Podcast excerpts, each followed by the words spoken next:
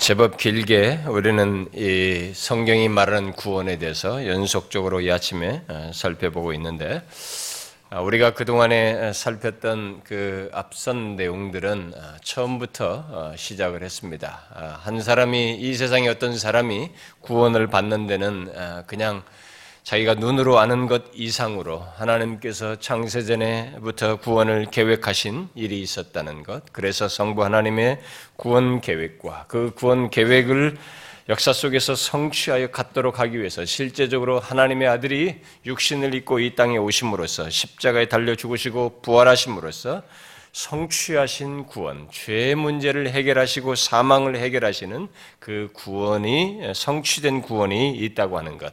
그리고 그 성취된 구원을 어떤 사람이 받아들이고 소유하게 되는 것은 저절로 있게 되지 않기 때문에 어떤 인간도 스스로 복음을 받고 예수를 자발적으로 진실하게 믿는 사람은 없기 때문에 그렇게 구원의 적용을 위해서 성령 하나님께서 각 사람의 심령 안에서 역사하시는 것, 바로 이런 구원을 그리스도께서 이루신 구원을 우리에게 적용하시는 역사를 성령께서 하신다고 하면서 그렇게 성령께서 적용하시는 성령의 역사에 대해서 우리가 순차적으로 이렇게 다양한 국면들을 얘기했습니다. 부르심 하나님께서 어떤 사람을 부르신다는 것, 누구나 예수 믿으라고 해서 다 믿는 것은 아니라고 하는 것, 예, 그를 부르시는 하나님의 부르심이 있다는 것, 그 다음에 어, 영적으로 어, 다시 태어나는 것, 아, 영적인 생명을 얻는 것, 우리가 거듭남으로 말하는 이 거듭남의 역사가 있다는 것, 그리고 아, 그 말씀을 듣고 결국 회개하여 어, 예수 그리스도를 믿는 이런 회심이 있다는 것, 그리고 하나님 앞에서 어, 죄인이 분명히 심판을 받아야 되는데 그 거룩하신 하나님 앞에서 심판자 앞에서 의롭다함을 얻는 일이 있게 된다는 것. 그리고 그렇게 법적 지위를 가진 자들이 아, 바로 하나님의 아들로 양자로 입양되는 일이 있다고 하는 사실. 바로 이런 역사가 어떤 한 개인에게 있는 일들이 바로 다 성령 하나님께서 구원을 적용하심으로써 있게 되는 것이다라고 했습니다. 인간은 나면서부터 부패한 본성을 가지고 있어서 예수 믿는 어, 믿는 것에 그렇게 능동적이고 어, 자발적이지 않습니다. 아, 그래서 어떤 사람도 예수 믿을 것 같지 않은, 않은 조건에서 어, 그 사람이 예수 그리스도를 믿어 구원을 얻게 됐다고 한다면 그것은 이미 우리가 앞서 살핀 말씀을 통해서 보았듯이 아, 그리고 직접 여러분들도 경험적으로 확인할 수 있었듯이 그것은 어찌어찌 하다가 그냥 있는 일은 아닙니다. 그것은 성, 성경이 증거하는 바대로 하나님의 그 기묘하시고 신비스러운 역사 속에서 있게 되는 것입니다. 우리들이 그것을 충분히 다 헤아려서 이해하지 못한다 할지라도 그것은 사실입니다. 아, 우리들 모두 스스로 예수 그리스도를 아, 믿고 어, 그 자원에서 이렇게 아, 신자가 된 경우가 한 사람도 없기 때문에 우리가 사실은 경험적으로도 충분히 어, 공감할 수 있는 얘기입니다.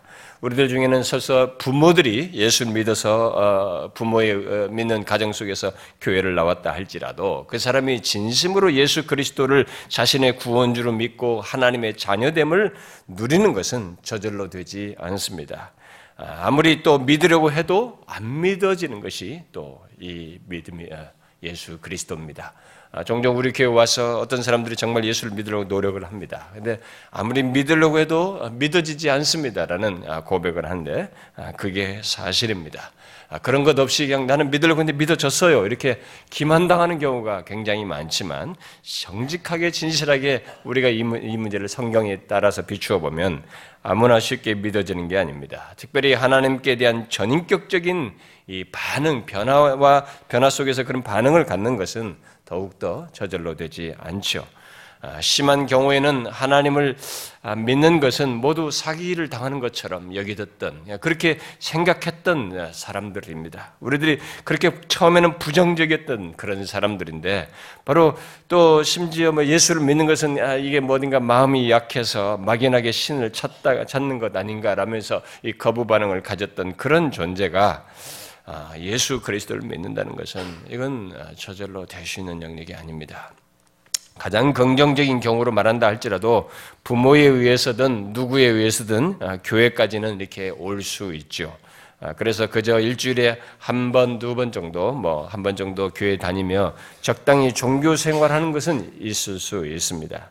그러나 그리스도의 십자가의 은혜가 어떻고 아, 그 때문에 자신이 감격하고 더 나아가서 마음을 다하고 성품을 다하여 힘을 다하여 하나님을 사랑하라고 하는 이런 말씀이 자신에게 절절하게 다가오고 그 말씀에 진실하게 반응하는 것은 이건 저절로 되시는 게 아닙니다. 그렇게 그런 것이 저절로 되지 않았던 사람이 정말 진실로 예수 그리스도를 구주로 믿고 그 안에서 영혼의 안식과 또 기쁨과 감격을 가지고 살고 더 나아가서 거룩하신 하나님을 담고저 씨름하면서 죄를 대항하면서 산다고 하는 것은 그런 자제 이전의 과거를 비교해 보면 결코 상상할 수 없는 아, 모습이고 변화이죠. 그것은 정말 우리 스스로는 만들어낼 수 없는 일입니다. 뭡니까 그러면? 우리가 이미 살핀 바대로 그 모든 것은 그리스도께서 이루신 구원을 우리에게 적용하여 갖게 하신 하나님의 성령 하나님의 치밀한 또 신비스러운 지혜로운 그런 역사 속에서 있게 된 것입니다. 우리는 어찌어찌하다가 그 인생 속에서 그 순간에 이렇게 온 것 같고 이런 환경 속에서 온 것 같고 이렇게 누구를 통해서 온 것 같지만은 그런 모든 과정의 섭리 속에서 결국 이런 일이 자격이 있게 된다는 것은 인간 스스로 만들어내시는 것이 아닙니다. 그것은 하나님의 분명한 역사에 의해서만 가능한 것입니다. 바로 그가 성령께서 우리에게 다가오셔서 하나님의 말씀을 듣게 하시고 듣는다고 다 믿어지지 않는 그 말씀을 믿게 하시고 그 말씀이 말하는 바의 실체를 확인하며 소유하여 누리게 하시고 또 장래의 영광을 바라며 거룩하신 하나님을 본받아 사는 삶을 살게 하는 이런 놀라운 역사를 신적인 역사를 하나님께서 하시기 때문에 가능한 것입니다. 여러분은 그동안의 말씀을 들으면서 그런 하나님의 놀라운 이런 어, 구원의 역사들을 어, 그런 것들을 세세히 이렇게 상기하면서 아마 확인했을 거예요. 아, 그런 것들이 다 하나님의 역사 속에서 아, 있게 되었고 지금의 내가 있게 되었구나라는 것을 아, 확인하게 되었을 것입니다. 그런데 하나님은 우리의 구원에 대해서 지금까지 말한 이런 내용 그 정도의 내용에서 어, 멈추지 않고 아직도 더 많은 내용을 성경이 말하고 있습니다. 그러니까 하나님은 우리의 구원을 너무 생각 몇 가지로 생각할 수 없을 만큼 어, 또그 내용들의 실체까지 헤아리면 정말 헤아릴 수 없는 그런 내용들을 우리에게 담고 말하고 있습니다. 그래서 우리들의 예수 믿는 사람의 어떤 예수 한 사람의 믿게 된 것, 신자된 것, 구원을 얻게 된 것은 굉장한 것을 담고 있는 것입니다. 그래서 그것을 우리가 항상 상기하고 그것의 실체에 대해서 자신에게 생긴 이 변화의 가치에 대해서 굉장히 놀라워해야 되고 기묘해야 됩니다. 기이한 일인 것입니다. 그런데 우리가 지금까지 말했던 많은 내용들이 있지만 성경이 아직도 구원에 더 말하는 내용 중에 이제 우리가 생각해야 될 내용은 어, 바로 어, 우리를 이렇게 거듭나게 하시고 또 의롭다고 하시고 하나님의 자녀 삼으신 것에서 끝내지 않고 그 이후로부터 우리를 어, 주님 앞에 서기까지 계속적으로 이렇게 거룩하게 하시는 어떤 구원의 역사에 대한 말씀을 성경이 구원의 한 내용으로 또 말하고 있습니다. 우리는 그것을 성화라고 어, 말합니다. 영어로는 sanctification이라고 말하는데요. 성화라고 말합니다. 자, 이제로부터 어, 이제부터 이 바로 이 구원의 역, 이 구원의 역사에 대해서 이제 아, 살피도록 하겠습니다. 성화죠. 어, 거듭나게 하면서부터 어, 하나님 앞에 서기까지 그 긴 우리의 인생의 삶 동안에 하나님께서 점진적으로 이렇게 거룩하게 어, 변화시키시는 이런 모든 역사를 다 망라해서 우리가 성화라고 얘기를 하는데요. 바로 그 내용을 오늘부터 살펴보도록 하겠습니다. 오늘은 이 성화가 굉장히 큰 내용이고 또 여기에 많은 어, 서로의 다른 견해가 있어서 우리가 정리를 해야 될 문제가 있기 때문에 이 전체 서론으로서 이 배경적인 내용을 오늘은 주로 다루도록 하겠습니다. 전체 서론을 얘기하려면 아무래도 조금은 제가 여러분들에게 배경적인 가운데서 어려운 게 우리들에게 문제가 되는 내용까지 설명을 해야 되니까 다소 오늘은 좀 어려울 다고 하는 그런 표현이 혹시 나올지 몰라요. 익숙한 우리 교회 나온 사람들은 다 아는 내용이에요. 그렇지만 어, 온지 얼마 안 되신 분들은 좀 또 익숙치 않은 내용일 수도 있는데 제가 그런 것을 오늘은 부득불하게 좀 서론적으로 설명해야 되는데 좀 이해를 하고 이것을 알므로써 큰 유익을 또한 얻을 수 있으니 잘 들으면 좋겠습니다. 자, 먼저 오늘 우리가 읽은 이 골로새서 1장의 말씀에서 우리가 그 사실을 보게 되는데요. 골로새 1장 22절 말씀은 하나님께서 아, 과거에 예수를 어, 모르고 악하게 살았던 그 자들을 그리스도의 십자가의 죽음을 통해서 화목하게 하신 것에서 끝나지 않고 우리를 화목하게 하시고 아, 그래서 결국 어떻게 거룩하고 흠없고 책망할 것이 없는 자로 그 앞에 세우고자 하신다고 하는 아, 이 말씀을 하시고 있습니다. 바로 이 사실을 바울은 에베소서 5장에서는 이런 식으로 묘사하고 있습니다. 이는 곧 물로 씻어 말씀으로 깨끗하게 하사 거룩하게 하시고 자기 앞에 영광스러운 교회로 세우사 티나 주름 잡힌 것이나 어, 어, 이런 이런 것들이 없이 거룩하고 흠이 없게 하려 하심이라라고 말을 하고 있습니다. 여기서 하나님께서 예수 믿는 자로 거룩한 자로 세우고자 하시고 또 거룩하게 하셔서 자기 앞에 영광스러운 교회로 세우고자 하신다는 것은 다 바로 성화를 얘기하는 것입니다. 예수 믿는 자를 그렇게 하신다. 거룩하게 하시는 일을 하신다. 이렇게 말하고 있습니다. 이것을 아, 바울은 아, 로마서 8장에서 하나님이 미리 아신 자들을 또한 아, 그 아들의 형상을 본받게 하기 위하여 미리 정하셨으니 미리 정하신 그들을 또한 부르시고 부르신 그들을 또한 의롭다 하시고 의롭다 하신 그들을 영화롭게 하셨느니라 이렇게 말을 하고 있습니다. 그래서 이 구원의 내용을 얘기하죠. 부르심, 의롭다 하심, 영화롭게 하심 이런 내용을 얘기하는데 이 말씀에서 이 구원을 말하는 그런 내용들 미리 하시고 정하시고 어, 부르시고 의롭다 하시고 뭐 이렇게 이런 내용을 말하는 중에 그런 것들이 다 무엇을 위함인지를 분명히 밝히고 있죠. 다 뭡니까? 그 아들의 형상을 본받게 하기 위해서다. 이렇게 얘기를 하고 있습니다. 그러니까 우리를 부르시고 이게 미리 아시고 정하시고 부르셔서 결국 의롭다 하셔서 뭘 하고자 하냐? 이 세상에서 그냥 그걸로 끝내는 게 아니라 하나님의 아들의 형상을 본받도록 거룩하게 변화시키시는 일을 하고자 하신다라고 말하고 있는 것입니다. 그래서 우리의 구원은 바로 이 문제가 남아 있습니다. 그냥 구원하고 어? 많은 것이 아닙니다. 그렇게 불러서 의롭다 하고 말아버리는 것이 아닙니다. 그 다음부터 우리는 하나님의 아들의 형상을 본받게 하시고자 하는 성화시키는 이 놀라운 역사가 있게 되는 것입니다. 성경은 거듭난 자, 의롭다움을 받은 자, 하나님의 자녀된 자에게 구원의 내용으로서 바로 이런 변화가 있어야 된다. 예, 거룩한 거룩하게 되는 변화가 있다라는 사실을 말하고 있습니다. 이것을 빌립보서 2장은 이 변화를 구원의 구원을 현재적으로 이루는 것으로 표현을 했습니다. 그래서 두렵고 떨림으로 너희 구원을 이루라 이렇게 말했습니다.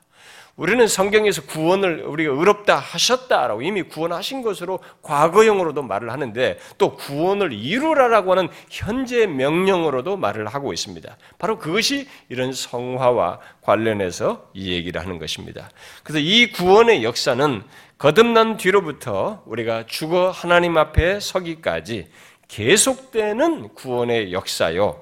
계속적으로 어, 거룩하게 변화하는 그런 역사를 두고 말하는 것입니다. 자, 이것을 지금까지 살핀 구원의 여러 국면들과 연관시켜서 어, 말을 하면 성화는 하나님께서 우리를 부르신 이후에 우리를 부르셨어요. 효과적인 부르심을 하셨단 말이에요. 근데 그 부르신 이후에 그럼 어떻게 되느냐? 부르신 이후의 삶이 어떻게 되는가의 문제. 또 거듭났어요.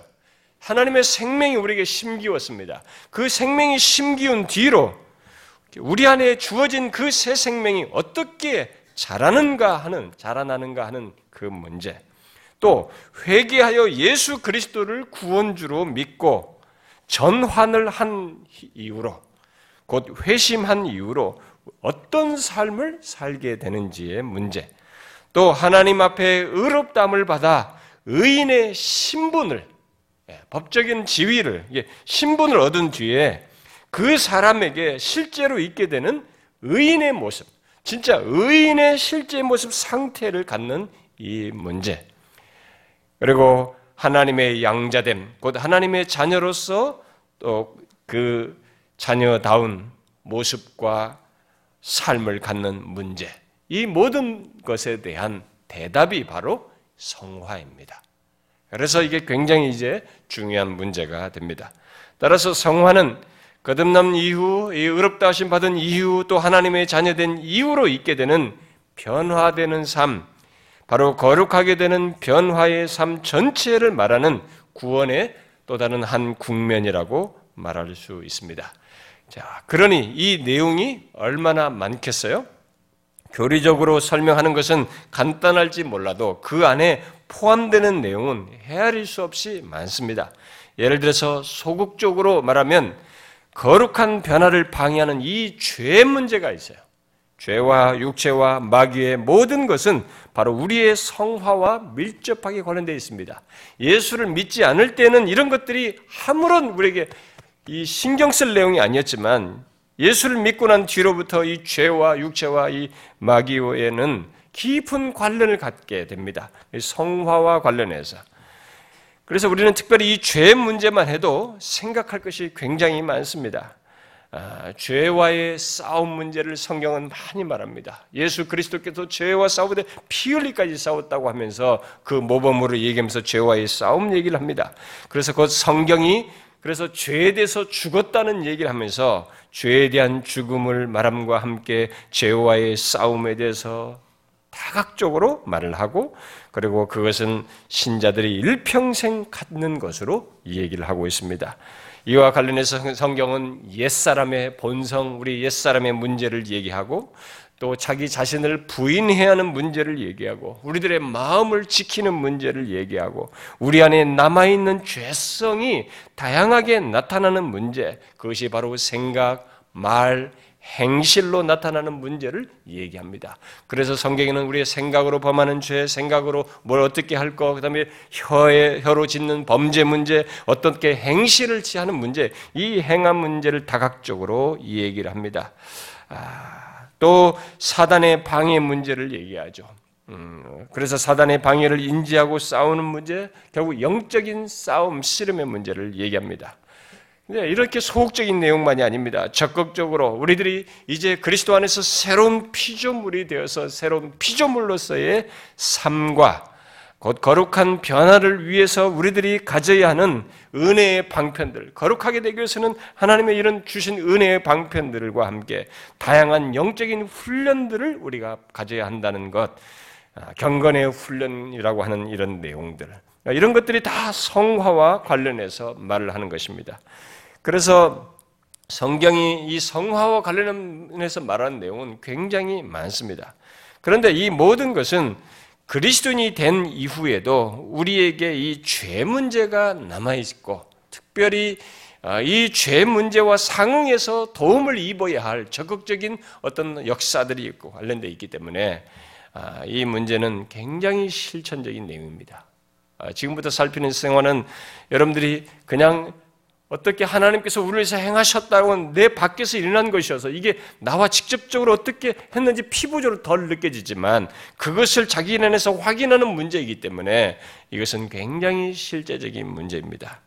그래서 우리는 이 성화의 과정을 통해서 우리들이 거듭난 자인 것을 또는 회심한 자인 것을 또 의롭담을 받은 자인 것, 또 하나님의 자녀인 것을 드러내기도 하고 아닌 것을 확인하기도 하는 것입니다.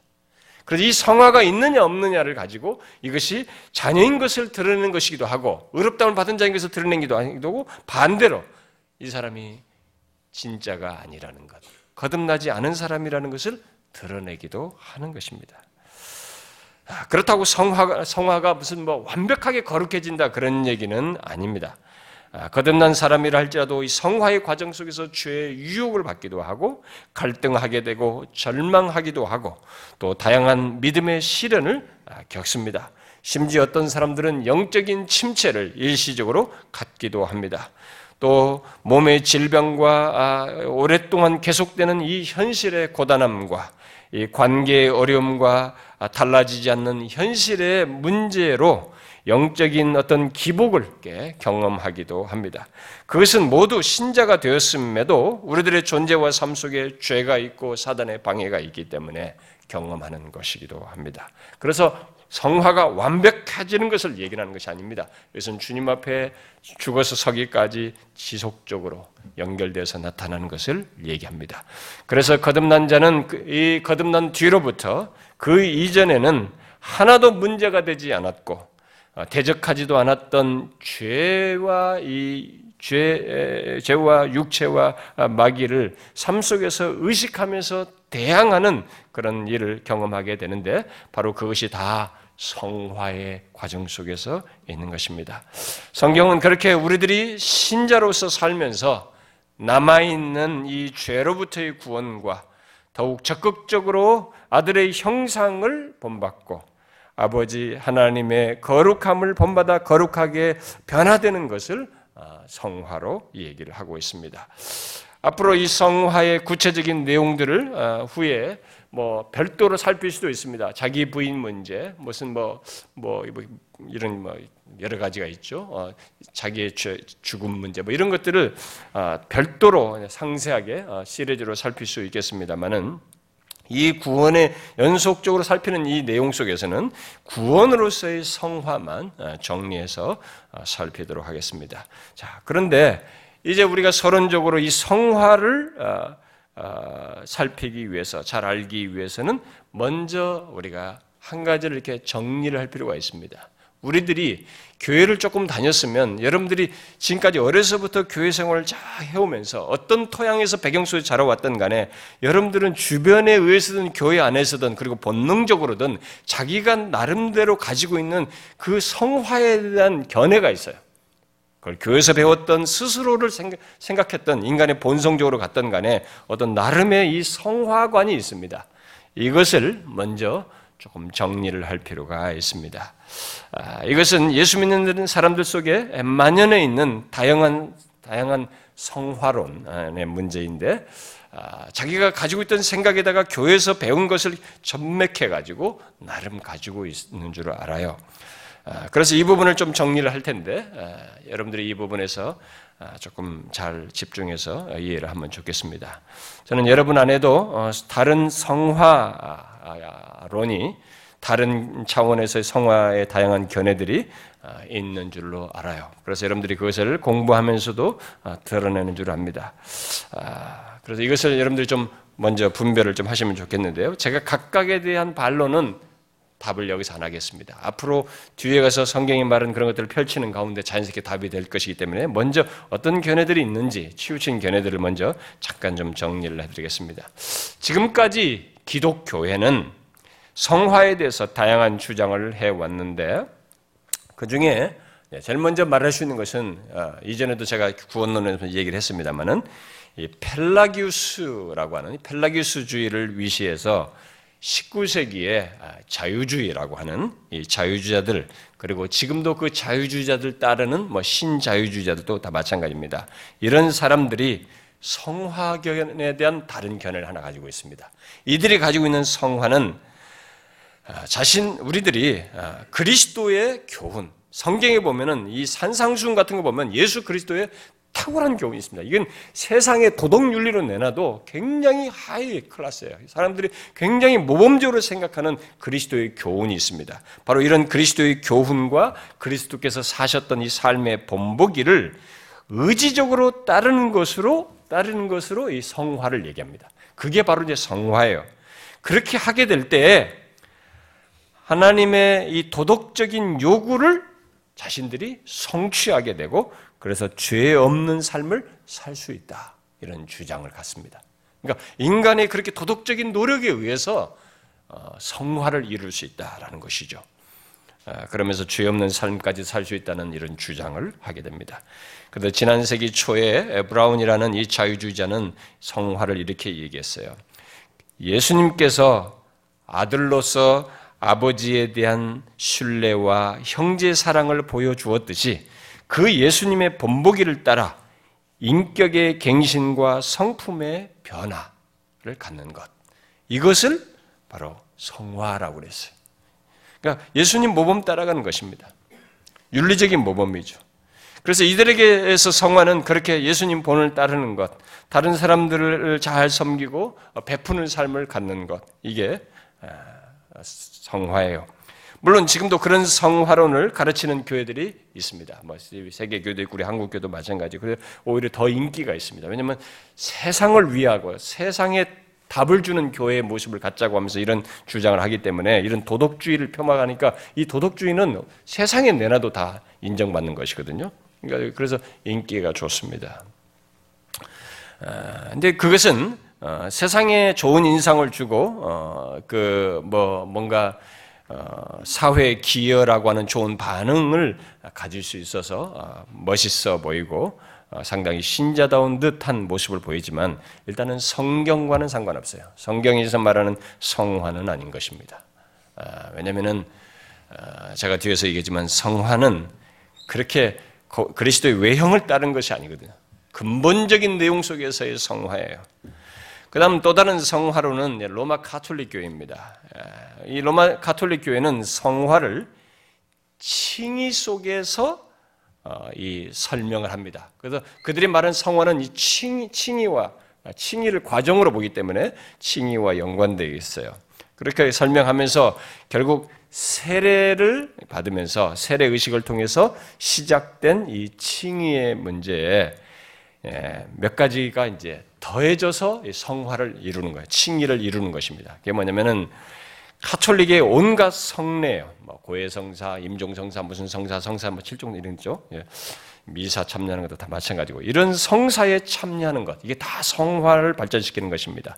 또 사랑으로 역사하는 행위 그래서 선행을 굉장히 강조해요. 선행 같은 거죠. 그게 성화입니다. 그리고 마리아를 위시해서 소위 성자들 그리고 다른 이렇게 어, 좀 신실한 성도들이 가지고 있는 남는 공로가 있어요. 마리아는 굉장한 남는 공로가 있습니다. 예수님의 어머니였기 때문에 그래서 거기다 막 다 그 통해서 이 공로를 거기 남는 공로를 얻고 싶어서 마리아에게 또 이렇게 기도도 하고 그러는데 이 남는 공로들을 통해서 매게 된 그리스도의 은혜를 통해서 이 성화가 이루어진다고 주장합니다. 그래서 이들은 성자들이나 뭐 수도사들, 뭐 신부, 수녀 이런 수, 도사들의 남는 공로가 부족한 어떤 사람에게 이전될 수 있다라고 주장합니다. 그래서 자기 가족 중에 신부나 이 수녀가 있는 사람들은 가족이 상당히 잉여 공로를 받을 수 있는 혜택자예요. 그래서 그걸 대단히 그 가족들이 굉장히 그 어, 자랑스러워하죠. 그리고 그, 그 남는 공로를 통해서 구원 얻을 것에 대한 기대치를 다 갖는 것이죠. 근데 결국 이것은 아, 다른 사람의 성화 여분을 내가 받아서 성화될 수 있다는 이론이 되는 거거든요. 나는 그렇게 안 살았는데 남는 것 받아가지고 내가 성화될 수 있다는 이런 이론이 되는 게 성경과 확실히 반대됩니다. 아, 이들은 심지어 죽고 난 뒤에도 연옥에서 성화가 계속된다고 말을 합니다. 곧 연옥에서 자신이 범한 범죄 수야 범죄 수와 무게 범죄 무게에 따라서 이 연옥에서 어, 고통 기간이 정해지는데 결국 연옥에서의 이 정화 과정이 끝나면 성화가 또는 칭의가 완성된다라고 주장을 합니다.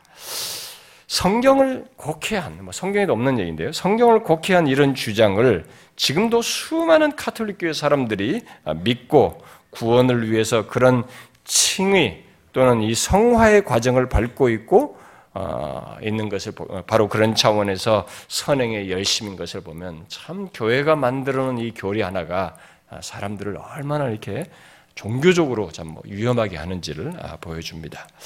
자, 그런데 이제 지금까지 말한 이 두 주장은 성경을 뭐 너무 명확하게 반대 부정하는 내용들이 아닌 것들이 많고 또 성경을 조금이라도 아는 사람이라면 얼마든지 성경과 다르다는 것을 알기 때문에 이것은 여러분 충분히 우리가 부정할 수 있습니다.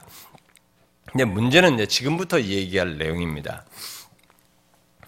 어, 종교개혁이 있었어요. 우리가 그런 것에 문제가 된 카톨릭에서 종교개혁을 일으켜서 성경을 따라서 이런 것들 성함의 구원이며 이런 것들을 다 바르게 한 이후에 개신교회 안에서 이 성화를 특별히 잘 정리를 했는데 정리해서 오다가 특별히 이 성화를 아주 강하게 강조하는 일이 있게 되었습니다. 그리고 그 뒤로 그 그룹을 따라서 큰 부류로 기독교회가 형성을 되게 됐습니다. 아, 그래서 이것으로 인해서 결국 어, 논쟁이 되게 되는 어, 이 성화론이 하나 태동되게 됐는데 앞에 두 주장들은 어, 우리들과 별 연관성이 없기 때문에 별로 문제가 아, 신경을 좀 덜 써도 되지만은 지금 이후로부터 말하는 것은 여러분들이 꼭 알아야만이 분별을 할 수 있고 또 가장 아마 여러분들 중에서도 그런 영향을 받아가지고 그런 영향들 가지고 성경 공부를 할 때도 뭐 이렇게 얘기를 하는 것 같아요. 제가 볼 때 여러분들 가지고 있는 잘못된 성화관 같은 것을 이렇게 드러내는 것 같습니다. 그래도 종종 뭐 아, 나는 뭐 그렇게 생각하지 않는다. 뭐 나는 여기에 우리 목사의 설교 이런 내용에 나는 동의하지 못한다. 뭐 이런 얘기를 여러분들이 아, 어떤 분들이 하는 것 같은데요. 음. 아, 여러분들이 어, 어떤 배운 지식인지, 여러분들이 한두 권 읽은 책을 가지고 이 얘기를 하는 것인지 뭐 잘 모르겠습니다. 여러분들이 어느 정도 성경을 연구했는지는 제가 잘 모르겠습니다. 아, 여러분들이 성경에 보면 베리아 사람들처럼 성경을 가지고 그러한가라고 해서 하나님의 말씀을 비추려고 하는 것은 좋습니다. 근데 여러분들이 가지고 있는 형성된 것을 지나치게 의존해서 그것을 언제든지 성경이 비추어서 깨지려고 해야지 여러분들이 가지고 있는 생각을 가지고 그런 식의 주장을 하는 것은 아, 하나로밖에 설명이 안 됩니다. 그것은 교만한 것입니다. 아, 하나님의 말씀은 성경에 비추어서 그러한가라고 살피는 것이어야 되고 그런 가운데서 우리는 겸손을 유지해야 합니다. 아, 그래서 이런 부분에 대해서 지금부터 말한 내용들이 아마 여러분들에게 조금 알아서 어, 분별을 해야 할 내용이라고 봅니다. 자, 이 성화에 대한 그래서 이 개신교 안에서 일어나게 된 이 성화에 대한 논쟁점은 주로 이제 아, 성화가 정확히 어떻게 일어나는지, 곧 성화가 어떻게 일어나고 그 범위는 어디까지인지에 대한 아, 논쟁이었어요. 그런데 그런 의문에 불을 지핀 사람이 바로 이 성화를 크게 강조하면서 그 불을 지핀 사람이 누구냐? 이 개신교 안에 감리교회를 창시한 존 웨슬리입니다. 아, 존 웨슬리는 분명히 역사적으로 보면 탁월한 사람이에요. 아, 굉장히 탁월한 사람입니다. 근데 이 존 웨슬리는 이 성화와 거룩함에 대해서 체계화된 이론을 주장한 사람으로서 그 무엇보다도 성화를 절대적으로 중시했어요. 다른 무엇보다도 성화를 절대적으로 중시했습니다. 아, 그리고 그를 따르는 자들이 계속 뒤를 이어서 그의 성화론을 이렇게 갖게 됐는데 그들은 그의 성화론을 따르고 발전시킨 예, 그 어, 발전시키는 일들을 뒤에서 많은 사람들이 했는데 그 중에 어, 유명한 찰스 핀이나 아, 또 우리가 성결 운동 하는 사람들이죠. 우리가 성결 운동을 한 사람들, 곧 오늘날에 우리가 성결 교회, 성결 교단이 다 거기서 나온 겁니다. 이 성결 교회 그리고 구세군 아, 그리고 영국의 캐직 사경의 그룹 그리고 어, 미국의 승리의 생활 운동 또는 더 높은 차원의 생활을 주장한 사람들 그리고 가장 큰 오순절 교단들이 다 이 영향력에 따라서 성화론을 갖게 됐습니다. 아, 그런데 여기서 우리가 이제 조심해야 할 것이 있습니다. 아, 곧존 웨슬리의 이 거룩함과 성화에 대한 강조를 또 그 뒤로 어, 뒤를 따라서 그것을 함께 강조한 사람들을 무조건 부정적인 시각으로 그냥 아 그러면 다 가짜구나 이렇게 보는 그런 어, 예, 이분법적인 생각은 우리가 흑백 논리는 위험합니다. 아, 그렇게 쉽게 판단하지는 어려워요. 아, 우리는 성경이 신자의 거룩을 크게 강조하고 있기에 이 사람들의 강조를 우리 또한 높이 사서 따라야 됩니다. 물론 그들이 그 강조 속에서 치우치고 잘못한 것이 있습니다만 그렇다고 그들에 대한 반발 속에서 거룩 또는 성화를 조금이라도 경시하거나 축소하는 그런 위험에 빠져서는 안 됩니다. 거룩을 강조하며 승리 생활 운동을 했던 사람들 중에는 크게 사용되고 또 우리들에게 도전이 되는 글을 남긴 사람들도 있어요. 뭐 존 웨슬리는 두말할 것도 없고 F.B. 마이어라든가 아, 앤드루 머레이 같은 경우는 우리나라도 책이 많이 번역된데 굉장한 장점들을 가지고 있습니다. 자, 그러면 이들이 강조한 그러면 성화론이 뭐냐? 자, 웨슬리를 따르는 사람들과 성결 운동을 하는 사람들이 이제 거의 같은 맥락이니까 이들을 한 묶음으로 얘기하면 이들이 말하는 성화론은 루이스 말대로 거듭남과 칭의가 있게 될 때 시작되어서 제2의 축복 체험. 제가 배교에서도 얘기했죠. second blessing이라고 하는 거죠. 제2의 축복 체험으로 말하는 성령의 순간적인 변화의 역사를 아, 변화의 역사로 완전하게 된다라고 하는 주장입니다. 그러니까 성화가 어떻게 해서 되느냐면 거듭남과 칭의 이후에 시작돼 가지고 어떤 두 번째 하나님의 특별한 은혜 체험을 한번 탁 하는 것입니다. 이때 순간적인 변화의 역사에 의해서 완전해진다는 것입니다. 성화가. 그래서 이들은 이 제2의 축복을 굉장히 중시합니다. 아, 그것이 있음으로써 순간적인 성화가 완성된다고 믿기에 그들은 이 제2의 은혜 체험을 많이 강조하고 추구하죠. 아, 이들은 그런 아, 경험을 하게 된 이 상태를 뭐라고 부르냐면 완전 성화다. 또는 그리스도인의 완전이다. 또는 완전한 사랑, 충만한 복 상태로 얘기를 합니다. 이렇게 완전을 강조하는 것 때문에 이들의 성화론을 우리가 완전주의 성화론이라고 부르기도 합니다. 어쨌든 이들은 이 체험을 성령 세례와 동등시하여 우리가 흔히 성령 세례 받아야 된다고 막 이러는데 그렇게 말하는 성령 세례와 동등시하여 그 은혜 체험을 할 때에 그때 전가된 죄가 아담으로부터 전가된 죄가 제거되고 이 제가 그리스도께서 죽으실 때 제거되는 게 아니고 이때 이제 제2의 체험을 할 때 이제 제거되는 거예요. 전가된 죄가 제거되고 육체의 본성을 근절시키며 아, 그리스도인이 고의적인 죄를 범치 않고 살게 되고 하나님과 다른 사람을 향한 순전한 사랑으로 마음이 충만하게 된다. 이렇게 주장을 합니다. 이들은 어, 종교학자 루터나 개혁주의자들이 신자가 되어 신자가 되어도 그 안에 아, 내지 않은 죄가 있다고 하는 이런 것들을 아, 부정합니다. 그런 주장은 다 도덕적인 방종을 야기시킨다고 하면서 부정을 합니다. 아, 그러나 소위 완전주의로 불리우는 이 성화론을 웨슬리가 주장하게 된 배경을 보게 되면 거기에서 아, 우리는 문제점을 볼 수가 있어요. 그는 히브리서 12장에서 거룩함이 없이는 주를 보지 못할 것이라는 이 말씀을 굉장히 중요하게 생각을 하면서 거룩함이 없으면 마지막에 주님을 못 본다.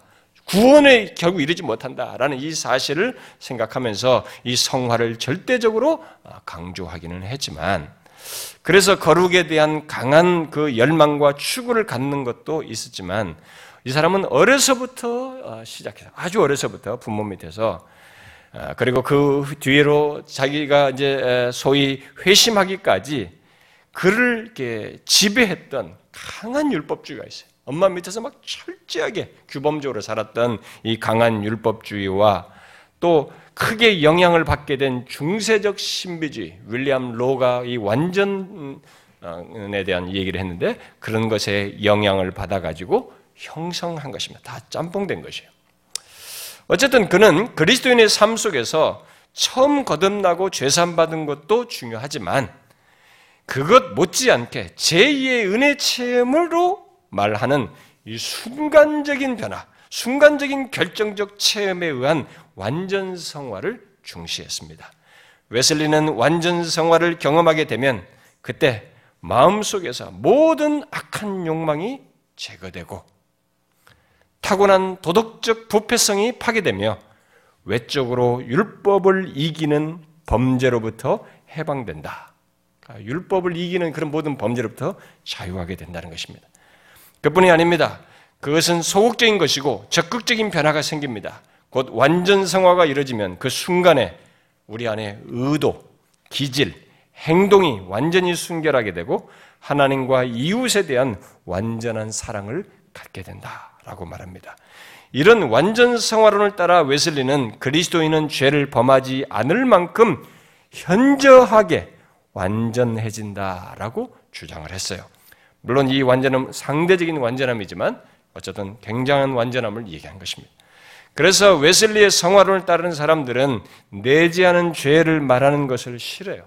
우리 안에 뭐 죄가 어떻고 죄가 이런 얘기하는 거 그래서 이미 거듭났고 죄 사함을 받은 사람인데 무슨 막 자꾸 죄 얘기하는 것을 싫어합니다. 이 사람들은 그러나 우리가 뒤에 보겠지만은 그것은 성경에 충실한 어떤 주장보다는 앞에서 말한 대로 웨슬리의 성장 과정과 자기가 경험한 체험이 다 짬뽕 됐어요. 그것에 기인한 성화론이 엄격한 율법주의에다가 이런 중세적 신비주의 그리고 자신들이 이 그때 당시에 회심하게 됐을 때 회심을 어디서 했냐면은 경건주의 운동을 했던 모라비안들을 만나가지고 회심을 했어요. 그러니까 이런 것들이 엄격한 율법주의, 신비주의, 경건주의 이런 것들이 다 짬뽕돼 가지고 나온 것입니다.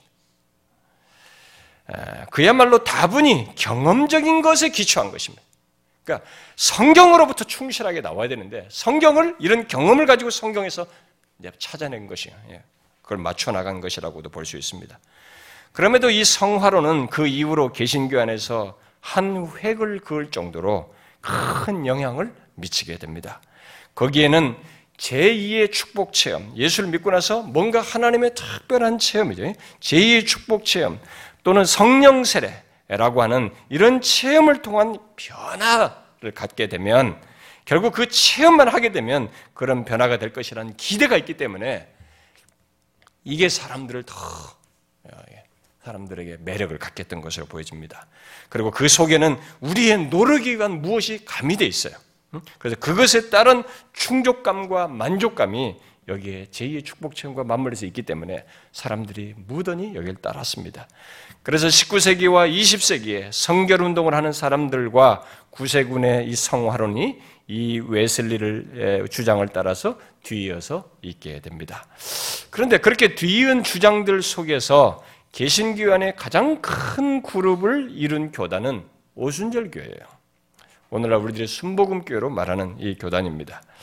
이들의 성화론은 웨슬리의 성화론을 따른 성화론에 따른 그들의 성화론을 따른 19세기의 성결 부운동에 연결해서 어, 갖게 된 것인데 좀 더 오순절의 어떤 강조점을 거기에 덧붙여서 발전시켰습니다. 그래서 세 종류의 순간적인 은혜의 역사를 말하게 됩니다. 이들은 이들은 그래서 이 오순절 같은 경우는 첫 번째는 칭의와 거듭남과 같은 것이 있는 예, 그런 역사, 거듭나게 하는 역사를 어, 어, 얘기를 하고 그것도 순간적인 은혜의 역사로 얘기해요. 이것도요. 어, 두 번째는 그 다음에 웨슬리 사상을 따라 음, 그뭐 그런 면에서 첫 번째 그런 것은 이제 그런 면에서 맞죠. 두 번째는 웨슬리 사상을 따라 제2의 은혜 체험을 통해서 완전 성화에 이르러서 아담에게서 물려받은 옛 본성을 근절하고 마음과 지성을 완전히 청결하게 되는 것이 있는 역사입니다. 그래서 이것을 거룩하게 하는 은혜의 역사라고 말을 해요. 이 두 번째 역사는 어, 신자를 성령이 거하게 거하게 하기에 합당한 깨끗한 그릇으로 만드는 것으로 주장을 합니다. 그래서 깨끗한 그릇을 만들어야 된다. 그러면서 이렇게 두 번째 체험을 강조를 하죠. 그러면서 이들이 이제 세 번째 여기에 덧붙여진 것인데 이 세 번째는 오순절에서 오순절 그 성령 세례, 오순절의 성령 세례 경험을 말하는 것으로서 능력을 부여하는 은혜의 역사, 이 체험이 있어야 된다라고 말합니다. 이 역사는 성령 하나님이 완전케 된 신자를 완전히 소유하게 되는 것으로 말을 합니다. 그런 은혜의 역사의 증거로 방언을 또한 많이 말하기도 하죠. 그래서 오순절 교회들은 방언을 받는 것을 그렇게 강조하고 그것을 안 받으면 구원을 받지 못한 자이거나 아니면 수준 낮은 신자로 취급하기도 합니다. 그러면 과연 성경에서 구원의 한 국면으로 말하는 이런 성화 또는 거룩하게 변화되는 것이 이렇게 한 번의 은혜 체험으로 되는 것일까? 웨슬리 이후로 이렇게 발전해서 많은 그룹이 여러분 지금 말한 그룹, 교, 교단 그룹들이 얼마나 큽니까? 한국이니까 장로교가 그지 세계는 최고로 큰 것이 오순절과 이런 어, 감리교고 그렇단 말이에요. 그럼 이게 한 번의 은혜 체험으로 되는 것이겠는가? 과연 성경이 말하는 성화도 그런 것인가? 아니라면 무엇인가? 우리 이제부터 그 질문에 대한 답을 하나씩 살펴갈 것입니다. 그러나 이 시간은 제가 전체 서론으로서 왜 이렇게 다른 주장이 나왔는지를 말을 하고 우리가 어떤 성화를 가져야 하는지 방향만 제시하고 아, 마무리하고 싶습니다. 개신교안의 역사 속에서 어, 성화에 대한 잘못된 주장을 한 그 내용들을 보게 되면 크게 나누면 두 가지예요. 결국 아, 물론 앞에서 말한 이 펠라기우스주의와 이 자유주의자들이 가진 도덕 주의적인 성화론을 별도로 구분할 수 있지만 주로 말할 수 있는 것은 반율법주의적인 아, 또는 율법 폐기론적인 성화론과 이 웨슬리의 영향에 따른 완전주의 성화론이 개신교 안에 큰 두 개의 성화론이라고 보면 됩니다. 자, 여러분 반율법주의 또는 율법 폐기론은 여러분 잘 알지요? 이것이 성화와 관련해서 굉장히 많이 거론되는 내용입니다. 그런데 역사 속에서 계속 그런 것들이 생겨나서 붙여진 이름인데 지금도 여전히 그런 사람들이 있습니다. 어떤 사람들을 두고 말하는 것입니까? 이들은 예수 그리스도께서 율법의 요구를 다 완족시켰다. 십자가에서 그다음에 이 삶 속에서 십자가에서 율법의 요구를 다 완전 충족시키셨으므로 신자는 율법을 지킬 의무에서 해방되었다고 말을 하면서 결국 하나님의 율법을 따라 거룩한 삶을 추구할 필요를 부인해요. 그것을 무시합니다. 그래서 방종하는 일을 하게 되는 것입니다. 구원을 그렇게 확실하게 받았으니까 삶을 그렇게 신경을 안 써요. 그런 경성함이 없어요. 그런데 예수 그리스도의 구속의 완전함, 또 그 안에서 정죄가 없다는 것, 우리에게 요구되는 율법의 모든 요구는 그리스도께서 다 만족시키셨다는 사실을 알게 된 그런 것을 알게 된 사람들 중에는 자신이 반율법주의자가 됐다라는 생각을 자기도 모르고 실제로 하는 경우가 있어요.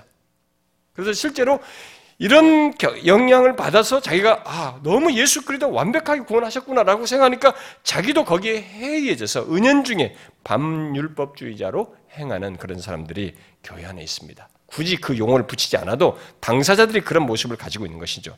그것은 다 잘못된 성화의 삶을 가지고 사는 것입니다.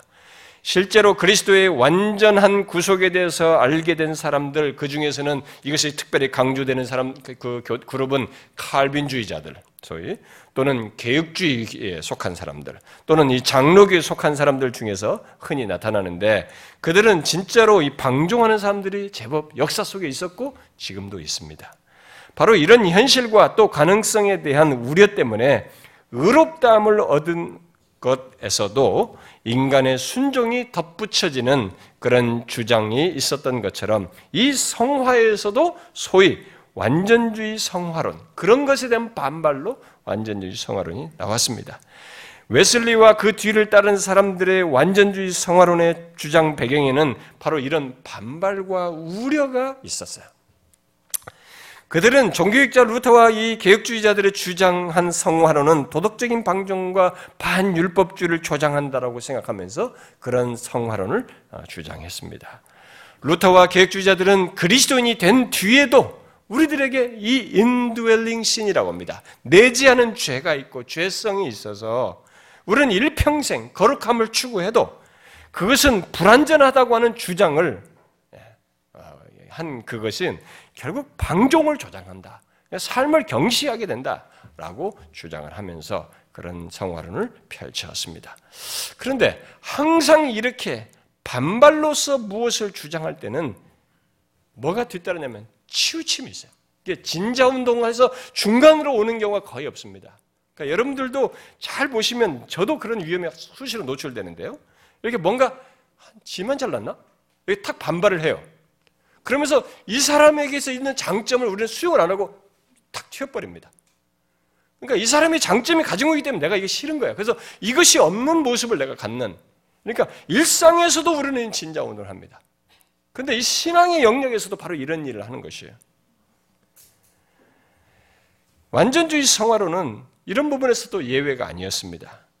그 성화로는 뭐가 문제가 있는지를 어? 우리가 이 그 이제 앞으로 살필 어, 내용들을 여러분들 듣게 되면 이제 자연스럽게 그들의 문제점을 알게 되겠습니다만은 한 번의 체험으로 완전 성화를 이룬다는 것은 성경에서 죄와의 싸움에 대한 수많은 내용들을 부정하는 것이 그런 말씀들을 배제하는 것입니다. 결국 우리는 반율법주의적인 성화론도 그것에 대한 반발로 완전주의 성화론도 다 성경에 충실하지 못하는 것인 것을 이제 알게 될 것인데 우리는 일단 성화에 있어서 이 두 극단을 경계해야 됩니다. 반율법주의 성화론 또 완전주의 성화론 다 경계해야 됩니다. 여러분 아십니까? 이 반율법주의도 사실은 율법주의의 반발에서 나온 것이었어요. 응? 반율법주의도 결국 율법주의도 잘못된 성화론에 따른 것이고 반율법주의도 똑같은 것입니다. 그런데 결국 반율법주의에서 반발해서 또 나온 것이 완전주의 성화론이에요. 그러니까 이 완전주의 성화론이 어떤 모양새를 다시 갖게 된지 아십니까? 그런데 율법주의 된 반발로 반율법주의, 반율법주의 된 반발로 완전주의 성화론이 나왔어요. 근데 이것이 결국 어떤 모양새를 가진 줄 아십니까? 미안하지만 다시 일로 갔어요. 다시 율법주의로 간 것입니다. 율법주의 색채를 다분히 띄게 돼버렸습니다. 참 재밌죠? 그래서 결국 좁혀서 말하면 예수 그리스도를 믿고 난 뒤에 성화, 곧 거룩하게 변화되는 과정에서 수많은 사람들이 빠지는 이 잘못된 성화론은 율법주의 또는 완전주의 성화론과 반율법주의 성화론 이 두 개라고 볼 수 있습니다. 아무리 세월이 지나도 똑같은 잘못을 반복하는 이 문제에 대해서 브루스 어, 맥레라는 사람은 그것이 1세기부터 계속된 문제요. 그 두 극단이 성화에 대한 두 치우침인 것을 지적하면서 가장 성경적인 성화론이 무엇인지를 우리에게 암시해 줍니다. 제가 이것을 읽고 이 내용으로 어, 결론적인 내용을 하고 싶은데요. 좀 길지만 그의 내용은 기꺼이 인용할 가치가 있으니 한번 잘 들어보십시오. 그리스도를 믿는 믿음을 통해 인간은 모든 죄에서 완전히 사함을 받는다고 복음은 말한다. 부인할 수 없죠. 우린 또한 그리스도를 믿는 믿음을 통해 성화되어 가도록 부르심을 받았다. 성화는 예수 그리스도의 형상을 닮아가는 일생의 여정이다. 그리스도인은 거룩하고 경건하게 살도록 부르심을 받은 사람이라는 데는 모든 신자들이 동의한다. 그러나 다음 질문을 던지는 순간 그들은 혼란스러워한다. 어떻게 그리스도인은 성화되어 가는가? 경건하게 살 수 있는 능력은 어디에서 오는가? 2000년 동안 이 질문에 대한 논쟁이 계속되었다. 성경에서는 갈라디아서와 골로새서가 이 문제를 직접적으로 다룬다. 갈라디아, 갈라디아 유대인들이 가르쳤던 대로 모세 율법의 요구를 따라 사는 것이 경건한 삶인가? 골로새 이단들이 가르쳤던 것처럼 신비주의라는 차원 높은 삶을 통해 거룩하게 되는가? 완전주의 성화론 같은 것이죠. 각각의 질문에 대한 바울의 대답은 분명하다. 아니다. 거룩은 그리스도와의 연합에서 비롯된다. 그리스도께서 내 안에 사시는 것이 거룩이다. 경건은 그리스도 안에 내가 사는 것을 통해 이루어진다. 그러므로 너희가 그리스도 예수를 주로 받았으니 그 안에서 행하되 그 안에 뿌리를 박으며 세움을 받아 교훈을 받은 대로 믿음에 굳게 서서 감사함을 넘치게 하라. 지난 2000년 동안 교회는 갈라디, 아와 골로새 성도들이 했던 이 논쟁을 계속해 왔다. 교회는 그리스도인의 삶에 대한 많은 다른 가르침들을 양산했다. 금욕주의, 율법주의, 완전주의, 고차원적인 삶, 제2의 축복 체험 운동 등이 있다. 제자도를 강조하면서 제자 훈련에 대한 많은 책들을 출판한 교회들도 있다. 제자도를 가르치는 사람들은 개인이 거룩을 위해 훈련하는 방법에 집중되어 있다. 이렇게 하면 율법주의로 흐를 가능성이 크다. 제자도를 통해 거룩해지려고 하는 사람들은 정죄와 좌절과 무기력에 빠진다. 입으로는 수도 없이 은혜를 얘기하지만 정작 은혜 가운데 능력 있는 그리스도인의 삶을 살지 못한다. 이들은 항상 이렇게 말한다. 물론 은혜가 필요합니다. 그러나 은혜만으로는 이렇게 말한다는 거죠. 또 그렇습니다. 당신은 분명히 은혜로 구원을 받았습니다. 그러나 정말 하나님이 당신 때문에 기뻐하기를 바란다면 자신을 연단하고 선한 삶을 사십시오. 라고 말한다는 것입니다. 그러면서 맥레는 뒤에서 뒤에 가서 또 이렇게 얘기합니다. 오늘날 많은 사람들이 그리스도인의 성장과 성화에 대한 적절한 질문들도 제기한다. 성화에서 인간의 역할은 무엇인가? 은혜의 충분성이란 말이 우리는 아무것도 하지 않는 것을 말하는가? 율법의 역할은 무엇인가? 율법을 지켜야 하는가? 아니면 지키지 않아도 되는가? 성화에서 믿음의 역할은 무엇인가? 성화에서 성령의 역할은 무엇인가? 그리스도인의 삶에서 영적 훈련은 어떤 가치가 있는가? 요컨대 우리가 그리스도인으로서 성장하기 위해 애쓰는 것과 하나님의 은혜는 어떻게 서로 조화를 이루는가? 이는 모두 중요한 문제들이다. 이런 문제들을 다루면서 쉽게 빠지는 두 가지 극단이 있다. 바로 율법주의와 방종이다. 율법주의는 인간의 의로움과 노력을 성화의 중심에 두고 그리스도와 성령의 자리를 찬탈한다. 방종은 용서와 은혜를 값없이 받았으니 이제는 어떻게 살든 상관없다는 것이다. 더 이상 율법을 지킬 필요가 없다는 없다고 생각한다. 물론 그리스도인은 이런 극단을 피해야 한다. 둘 다 잘못되었다. 성경은 분명하게 그리스도인은 자신의 공로와 전혀 상관없이 오직 그리스도를 믿는 믿음으로만 구원을 받는다고 말한다. 그리스도인은 거룩한 삶을 살도록 부름받았고 오직 그리스도를 믿는 믿음을 통해서만 거룩하게 살 수 있다. 그리스도인은 하나님은 스스로 돕는 자를 돕는다는 식의 자기 구제를 통해 자라나는 것이 아니다. 그리스도인의 성장은 다이어트 프로그램처럼 진행되지 않는다. 일반 서점의 자기 개발 코너에 비치된 누구나 손쉽게 스스로 할 수 있도록 고안된 Do It Yourself 프로그램이 아니다. 그러면서 일찍이 청교도 때 나타난 두 극단을 우리에게 상기시킵니다. 청교도 당시에는 청교도 당시에도 성화는 두 극단이 있었다. 달리 표현하면 하나는 신율법주의고 이것은 율법주의나 별로 다를 바 없습니다. 다른 하나는 반율법주의다.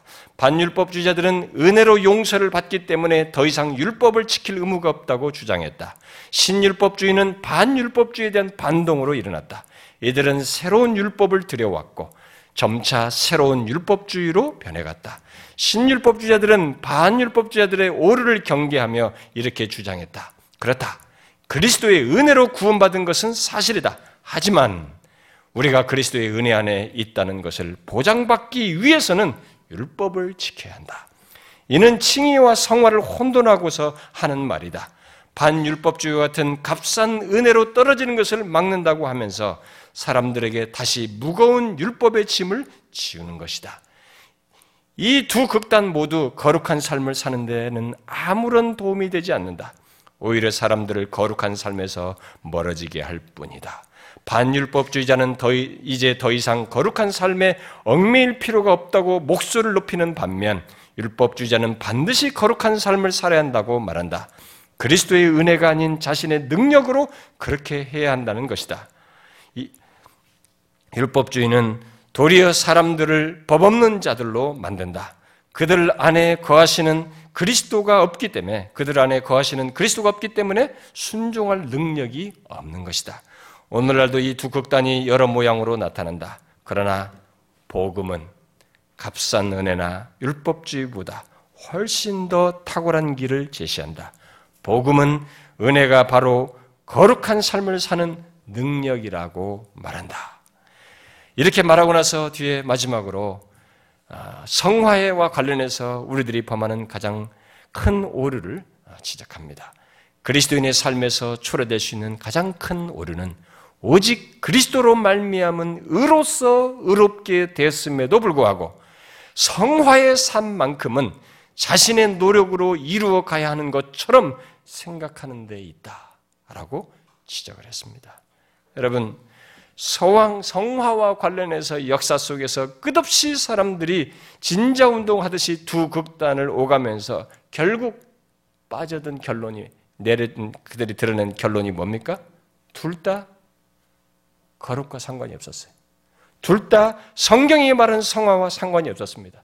모두 다 거룩한 삶을 말하지만 실상은 성경이 말하는 성화가 아니었어요. 무엇이 없었기 때문입니까? 이게 끝없이 우리의 종교라는 껍데기를 입고 기독교라는 것을 같이 입고 생겨나는 문제점이에요. 뭐가 문제입니까? 성화는 그리스도 안에서 갖는 것이에요. 이 비중을 축소시킨 것입니다. 물론 우리는 방종을 경계해야 합니다.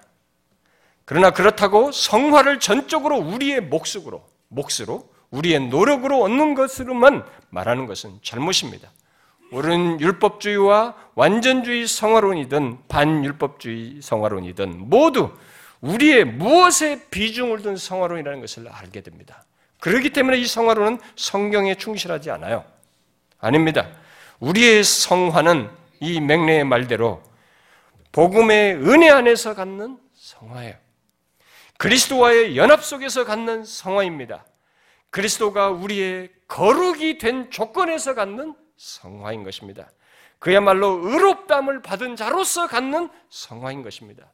그래서 우리의 거룩한 변화, 곧 성화를 생각하게 될 때, 여러분들이 점진적으로 우리들 안에서 일어나는 이 모든 변화, 결국 우리 안에서 신자다운 모습을 갖게 되는 이 거룩한 변화는 분명히 우리가 죄를 대항하여서 영적인 싸움을 하는 것이 있어야 하고 또 그것이 없이는 성화를 말할 수 없지만 그렇다 할지라도 우리의 시선과 비중이 어디에 있었느냐, 무게중심이 어디에 있었냐면은 복음의 은혜 안에서 또는 그리스도와의 연합 속에서 여러분의 변화, 우리의 변화, 성화를 생각해야 하는 것입니다. 이것이 성화에서 가장 중요한 사실이에요. 이것을 염두에 두지 않고 이것이 내포되지 않은 이 중심을 갖지 않은 성화로는 결국 우리로 하여금 인간의 무엇으로 대체시키고 그쪽으로 비중을 옮겨버리기 때문에 결국 잘못된 성화론이 되는 것입니다. 여러분, 우리의 거룩한 변화를 우리 스스로 할 수 없습니다. 또 어떤 특별한 체험으로 또 내가 율법의 엄격함으로 자신의 성화를 이루려고 하는 것도 결국 마찬가지입니다.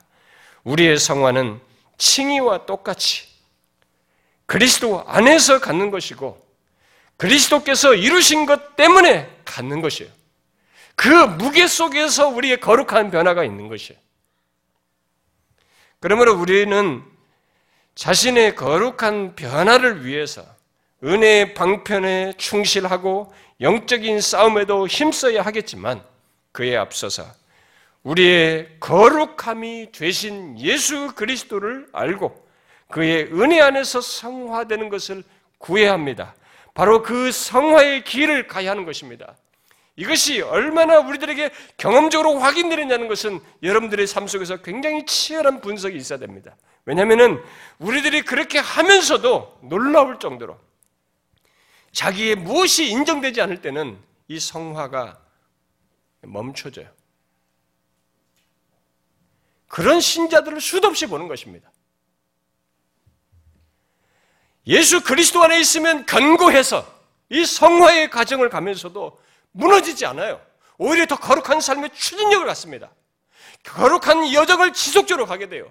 그런데 이렇게 제2의 체험이든 뭐든 간에 우리의 비중을 두었을 때는 그것이 어느 좌절이 오거나 인정되지 않거나 뭔가 무시되거나 이게 뭔가 문제가 있을 때는 확 무너져요. 지속성을 못 가져요. 그리고 그들은 또다시 그걸 만회할 또 다른 체험만 자꾸 구하게 됩니다. 성화는 그런 거 아니에요, 여러분. 한 인간이 부패한 인간이 그리스도를 닮고 하나님을 닮는다는 것은 여러분 우리가 그렇게 한다고 될 게 아니에요. 근본적으로 그리스도 안에서예요. 우리의 진실한 변화, 진실로 그리스도를 닮아가는 변화, 정말 거룩해지는 변화는 오직 그리스도 안에서만 갖게 되고 가능하고 갖게 되는 것입니다. 우리는 바로 이런 성화를 바른 이해 속에서 경험하면서 거룩한 변화의 여정을 가지면서 순례의 길을 가고자 해야 됩니다. 여러분 의롭다움을 받은 것, 이 모든 내용들이 여러분들 은혜를 받으셨죠.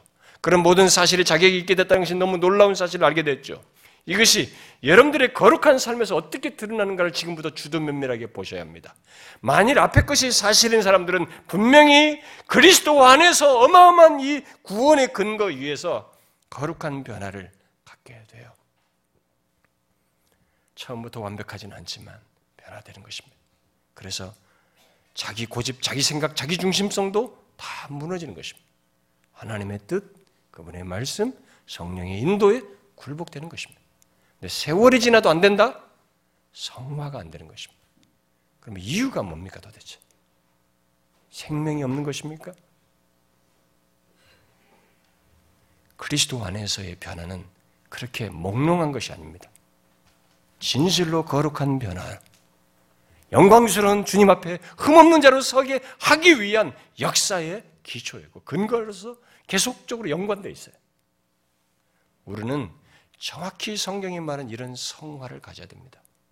저는 저와 여러분이 그렇게 성경이 말하는 엄격히 분명히 말하는 신자의 그런 모습, 그리스도 안에 복된 것과 복된 것이 우리의 성화 속에서 어떻게 드러나는지를 명확히 알고 소유한 신자이기를 바라고요. 그런 순례길을 잘 갈 수 있기를 바래요. 우리 모두가 그런 성경에 따른 거룩한 변화를 가진 신자이기를 바랍니다. 기도합시다.